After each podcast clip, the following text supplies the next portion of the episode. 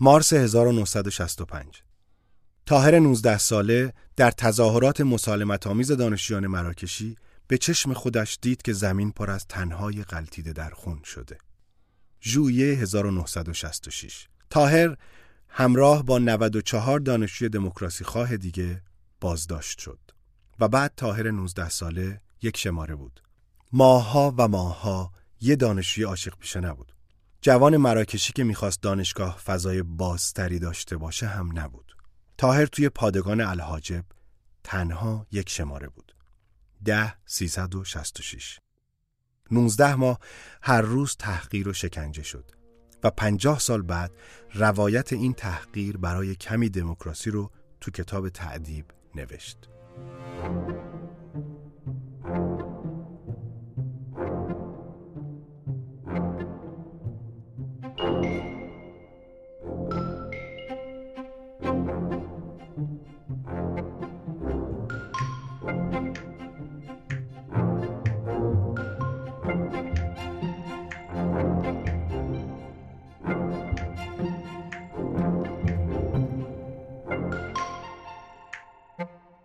سلام.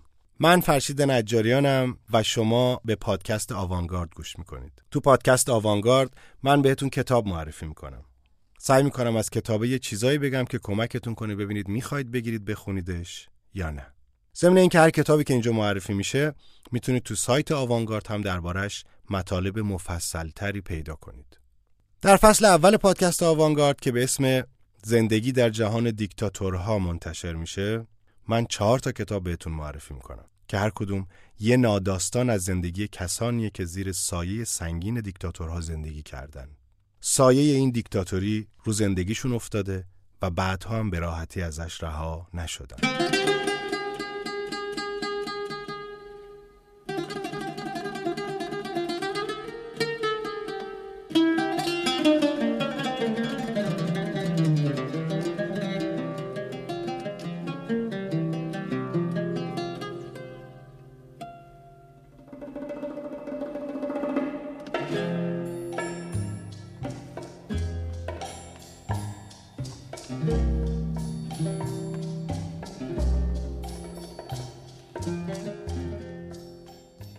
گویی مستقیم از هزار و یک شب بیرون آمده است.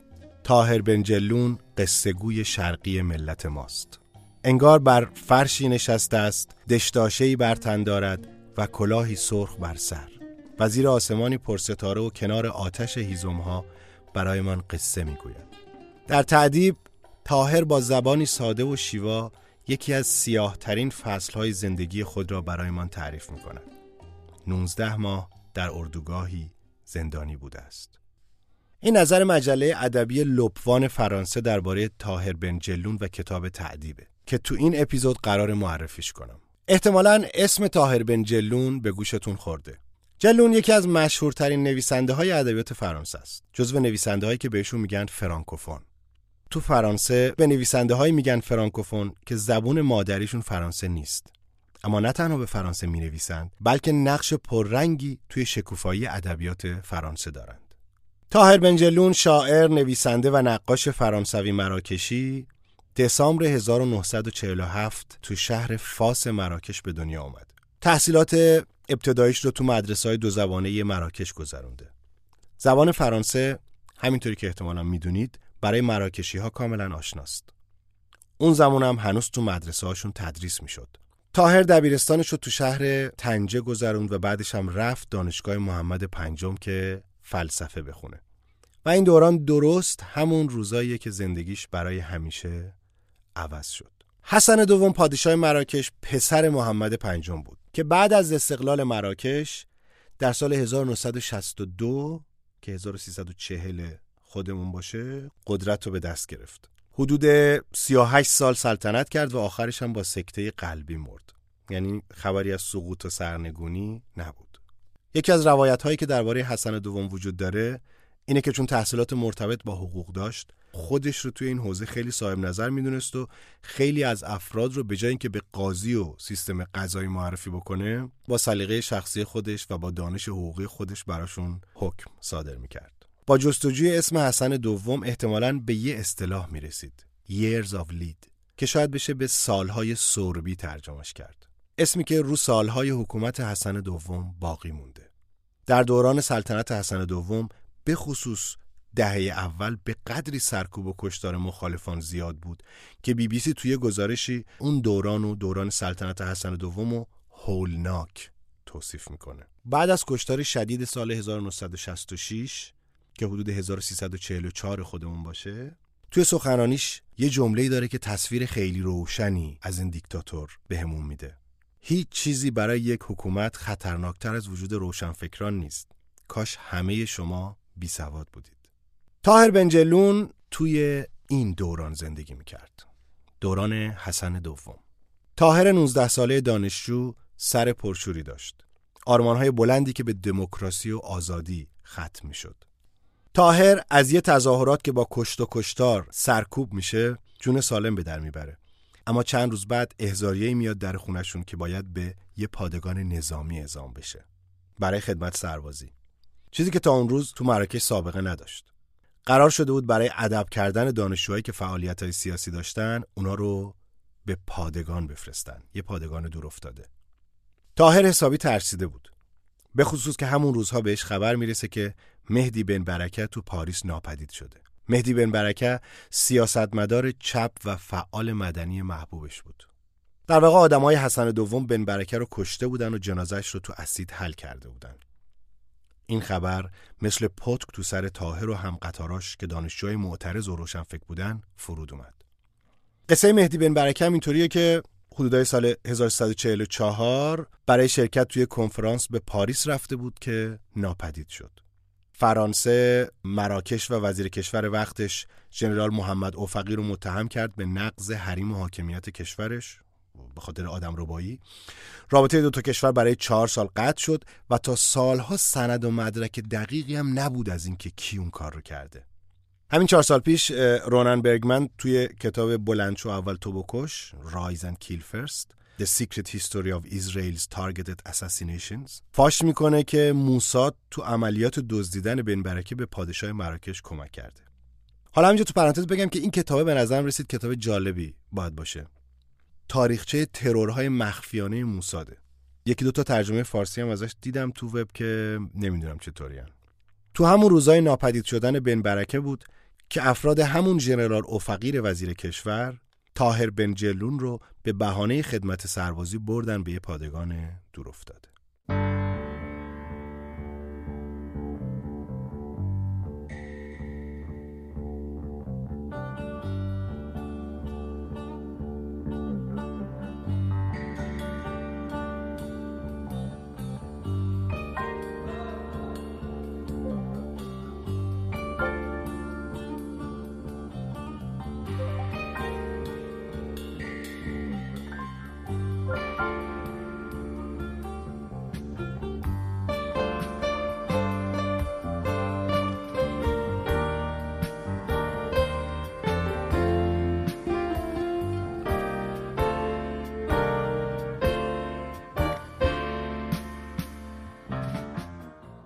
یه پادگان دور افتاده رو تصور کنید که موجودیتش فقط برای یه چیزه. تحقیر ساکنانش. هر کسی که میومد اون تو دانشجو خبرنگار فقط میموند که تحقیر بشه. از فرمانده تا سرباز سفری که موهای ساکنین اون اردوگاه رو میتراشید تا آشپز و نگهبان و دیوار و در همه از هیچ کاری برای تحقیر کسایی که به اون اردوگاه فرستاده شده بودن دریغ نمی‌کردن. حتی مشکل پزشکی تاهر که قاعدتا باید او را از خدمت معاف می‌کرد هم فایده نمی‌کنه. برگه معافیت پزشکیشو سر به نیست می‌کنن اجازه نمیدن حتی درمان بشه. تو این ماها تنها همدم تاهر مرور شعرایی که از قبل خونده بود و یادش بود و البته کتاب اولیس جیمز جویس که برادرش با هزار مصیبت به دستش رسونده بود اونها رو مدام از یه پادگان به یه پادگان پیشرفته تر و غیر انسانی تر میفرستادن. فرمانده های جدید انگار مطلقا هیچ خوی و خصوصیت انسانی ندارند. حتی جیب لباس نازک سربازا رو هم میدوزند که تو سرما نتونن دست تو جیبشون بکنن. قدم زدن هیچ معنی نداره. همه کارها رو باید با دویدن انجام بدن. هر روز مجبورشون می‌کنن یه سری سنگ خیلی بزرگ رو جابجا کنن با اون سنگا دیوار بسازن و فردا صبح همون دیوار رو خراب کنن. 19 ماه این وضعیت ادامه داشت. در حالی که تاهر و دوستاش داشتن اونجا شکنجه می شدن نظامی ها داشتن علیه همون حکومت دیکتاتوری که اربابشون بود یه کودتا تدارک می دیدن. تو این 19 ماه پدر مادر تاهر هر روز می‌رفتن یه آشنا پیدا می‌کردن نامه مینوشتن التماس می‌کردن که شاید پسرشون آزاد بشه. آخرش هم در ظاهر فشار نظامی ها باعث شد که تاهر و رفقاش آزاد بشن. استدلالشون این بود که کار ارتش دفاع از میهنه نه ادب کردن مخالفای حکومت. تاهر با هزار تا مشکل برمیگرده به زندگیش. درس نیمه کارش رو تموم می‌کنه و میره سراغ علاقمندیاش اما کابوس ولش نمی‌کنه. هنوز به زندگی درست بر نگشته بود که یه روزی ناغافل دوباره برگه احزار براش میاد. که خودش رو دوباره باید برای رفتن به پادگان معرفی کنه. اون موقعی که اون احزاریه اومد اون معلم مدرسه بود. با خانوادهش مشورت می‌کنه و همه نظرشون اینه که فرار کنه. از مراکش مخفیانه و با هزار زحمت مالی میره فرانسه. بیخیال برگه احزار میشه و با دوستاش میره گردش. وقتی داره از اون گردش برمیگرده خبردار میشه که ارتشیا بر علیه شاه کودتا کردن. همون فرماندهی که تمام اون 19 ماه تاهر و دانشجوها رو شکنجه کرده همونی که دوباره برگه احزارش رو فرستاده و زیرش رو امضا کرده همون ژنرال اوفقیرم یکی از سران کودتاست. و تاهر تازه می‌فهمه که اون برگه احزار برای این بوده که اونا هم تو این کودتا شرکت کنن و گوشت دم توپ باشن. البته پادشاه از این کودتا جون سالم به در برد و کودتا شکست خورد و هر کسی که ذره تو این کودتا نقش داشت رو اعدام کرد. تو اخبار اومد که ژنرال اوفقیر توی همون شب با شلیک گلوله خودکشی کرده. بعد از اون 19 ماه تلخ تاهر یه مدت تو مدرسه ها درس می‌داد. شعر می‌گفت و تو مجله ها چاپ می‌کرد. اما خیلی زود خبردار شد که قرار نیست رهاش کنن. همونطور که گفتم با کشتی رایی فرانسه شد و عملا از مراکش فرار کرد. تاهر تو فرانسه یه زندگی جدید رو شروع کرد. تو رشته روانشناسی درس خوند و سال 1975 تو 28 سالگیش دکتری روانشناسی بالینی گرفت. سال 1985 به خاطر رمان شب قدر که ادامه رمان معروف فرزند شنهاش بود جایزه گونکور گرفت. جایزه گونکور مهمترین و معتبرترین جایزه ادبی فرانسه است که حدود 120 سال قدمت داره. خود تاهر بنجلون هم سال 2008 به عضویت آکادمی گونکور در. همون سال 2008 هم از رئیس جمهور وقت فرانسه نشان لژیون دونور رو گرفت. بنجلون کتابای زیادی داره که تا اونجایی که من تونستم پیدا بکنم 6 7 تاشون به فارسی ترجمه شدن. مرد خسته، مرگ نور، با چشمان شرمگین، فساد در کازابلانکا، تعدیب و اصل و هنزل. داستان تعدیب به بخشای کوتاهی تبدیل شده که هر کدوم به تنهایی شبیه یه داستان کوتاه عمل می‌کنن. تاهر بنجلون با اسمایی که برای فصلهای مختلف انتخاب کرده این روایت دردناک رو شبیه یه شعر بلند کرده. اسمایی مثل در راه الحاجب واپسین لحظات آزادی تنبیه شدگان حضرتش مانور زیر باران رهایی آری رهایی نه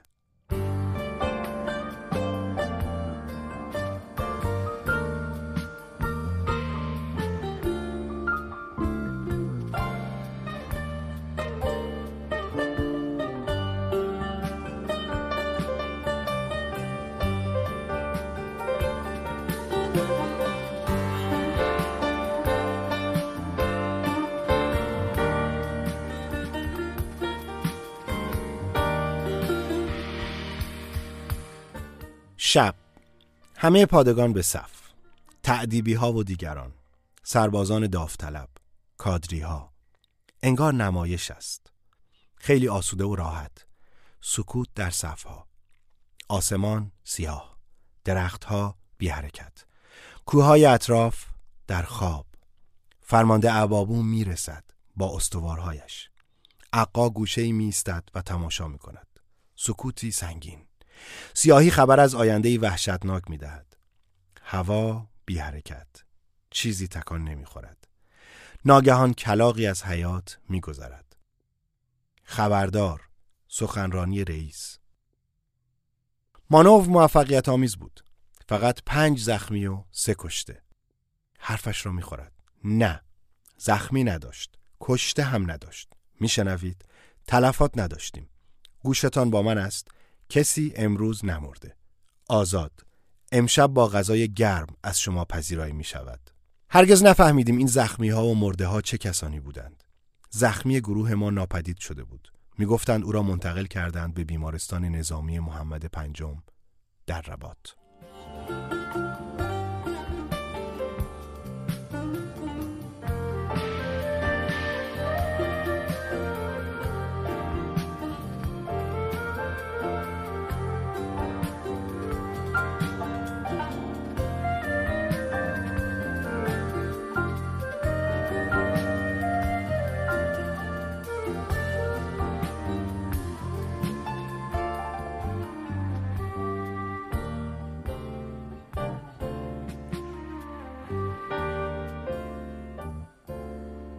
رمان تعدیب 160 صفحه است. نشر برج با رعایت قانون کپی رایت منتشرش کرده و کتاب محمد مهدی شجاعی ترجمه کرده. کتاب رو می‌تونید از سایت آوانگارد هم سفارش بدید. تاهر قصه زندگیش رو توی کتاب تعدیب اینجوری تمام می‌کنه. برای تظاهراتی مسالمت آمیز و آرام برای خواستن کمی دموکراسی تعدیب شدم. ماها فقط یک عدد بودم. ده روزی که انتظارش را نداشتم آزاد شدم. بالاخره توانستم همانطور که آرزویش را داشتم دوست بدارم سفر کنم بنویسم و کلی کتاب چاپ کنم. اما برای نوشتن تعدیب برای اینکه جرأت کنم و دوباره به این داستان بازگردم برای پیدا کردن واجه هایش نزدیک به پنجاه سال زمان لازم داشتم.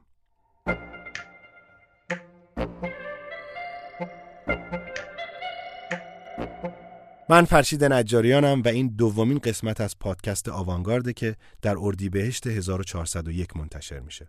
پادکست آوانگارد یه پلتفرم شنیداری برای سایت آوانگارده. آوانگارد سایتیه که توی انتخاب کتاب به شما کمک می‌کنه.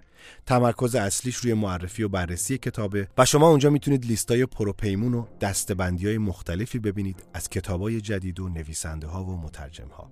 اگه از پادکست آوانگارد خوشتون اومد اونو به بقیه هم معرفی کنید.